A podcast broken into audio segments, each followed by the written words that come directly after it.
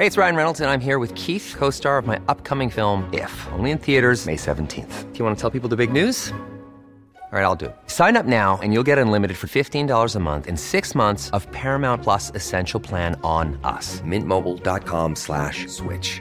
Upfront payment of $45 equivalent to $15 per month. Unlimited over 40 gigabytes per month. Face lower speeds. Videos at 480p. Active Mint customers by 531.24 get six months of Paramount Plus Essential Plan. Auto renews after six months. Offer ends May 31st, 2024. Separate Paramount Plus registration required. Terms and conditions apply if rated PG.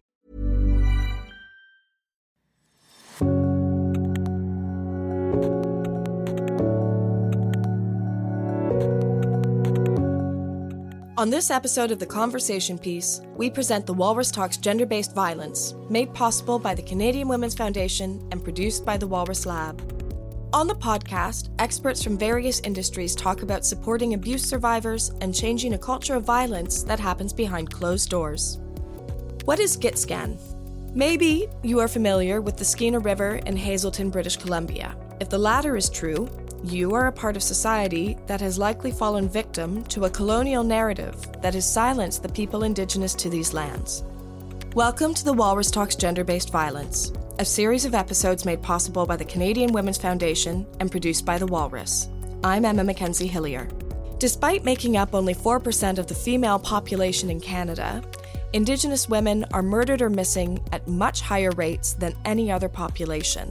These women are the backbone of their culture what also goes missing is their Indigenous stories, strength, and children. Indigenous voices have long been silenced. Angela Sterritt is the national best-selling author of Unbroken. She examines how stereotypes dehumanize us and how changing the narrative empowers us to make change. Angela spoke at the Walrus Talks Gender Based Violence.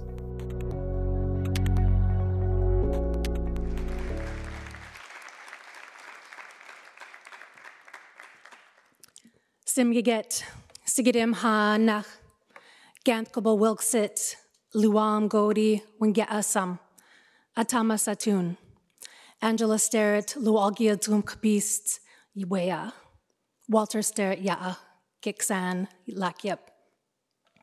Hello, honored guests. I'm very happy to see you this evening. My name is Angela Sterritt. I'm Gitxsan on my father's side. I'm also white uh, with English and Irish roots on my mother's side. Um, on the day I received my Gitxsan name, Lualgiatsum Kbist, and I am a proud member of the House of Wigak, the House of the Big Wings. Um, I also quit my job at CBC, uh, ending a long career as a television and radio reporter.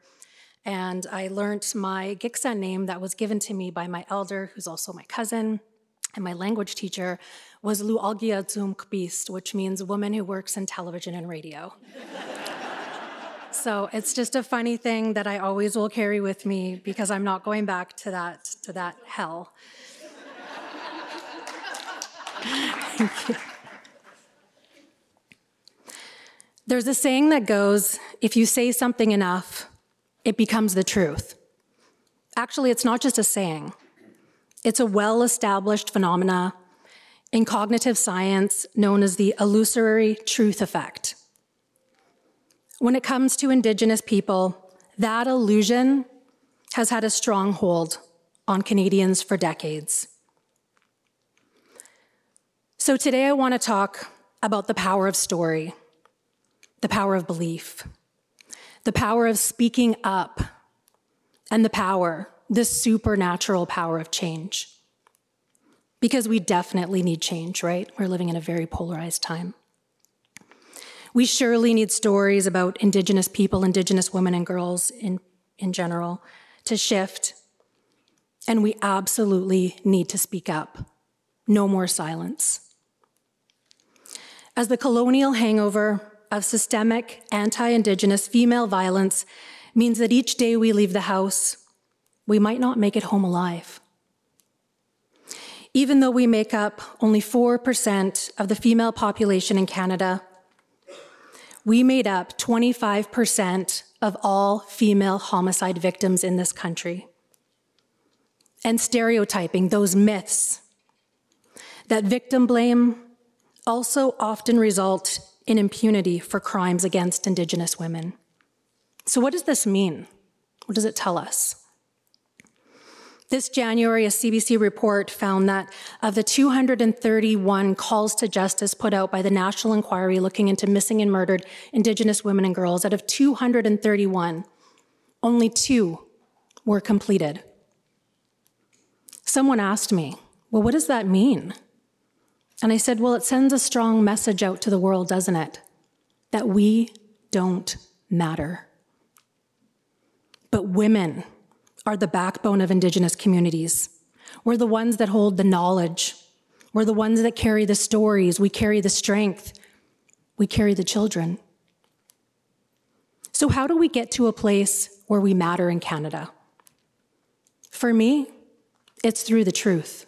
We're not at reconciliation yet, we're not even close. I think of Ramona Wilson. She was 16 in 1994. She had a mother, a sister, and nephews, friends, a community that loved her. She was the responsible one in her friend group. She was a poet. She had a belief in a higher power. When she went missing, she was headed to a graduation ceremony, a privilege that all youth should be afforded.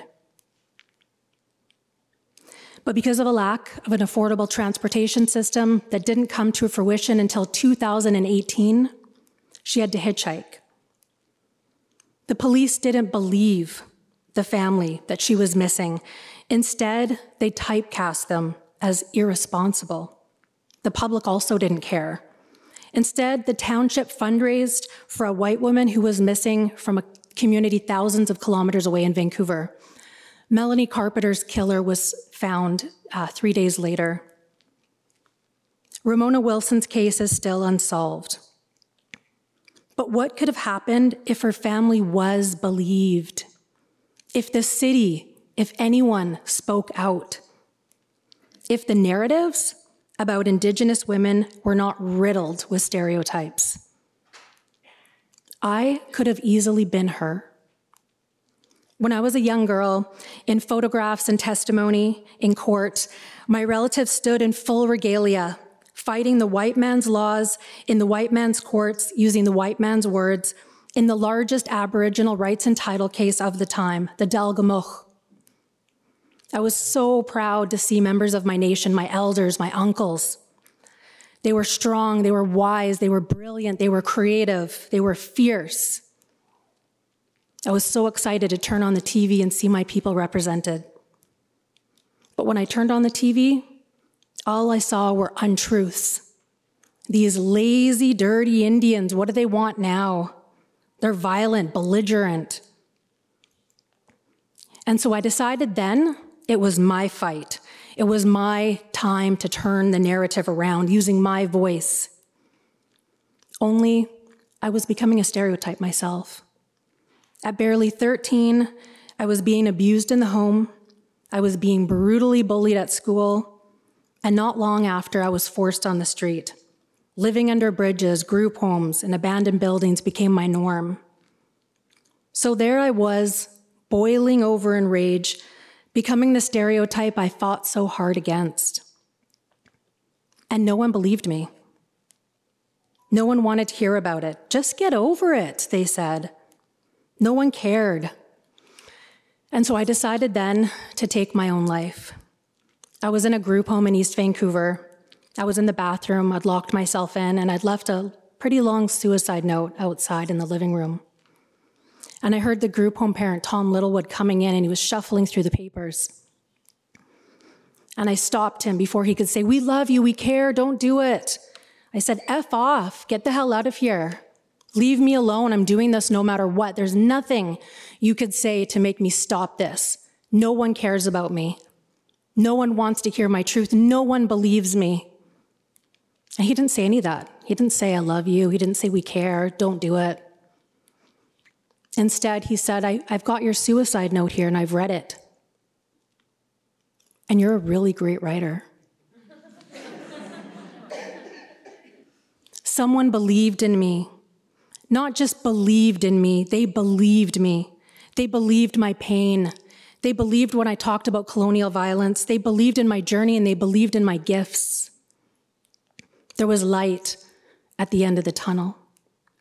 And that hope planted a seed in me to become a journalist in an arena where that pen would go from a counselor to an agent of change.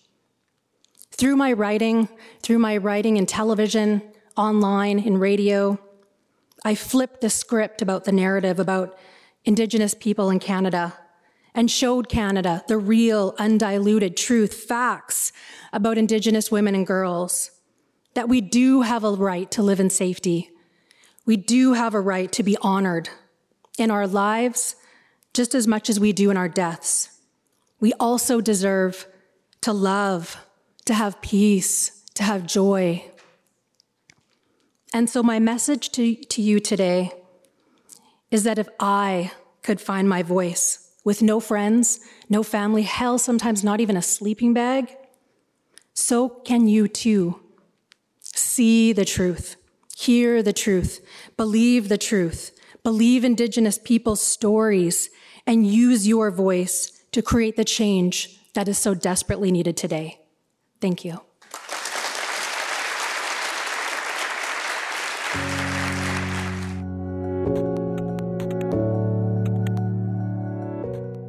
Angela Sterritt is the national best-selling author of Unbroken. She examines how stereotypes dehumanize us and how changing the narrative empowers us to make change.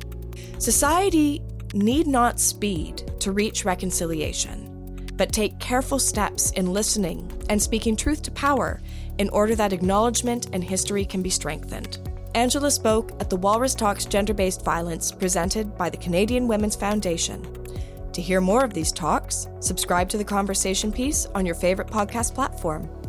You can register for upcoming events online or at a city near you by visiting thewalrus.ca/events.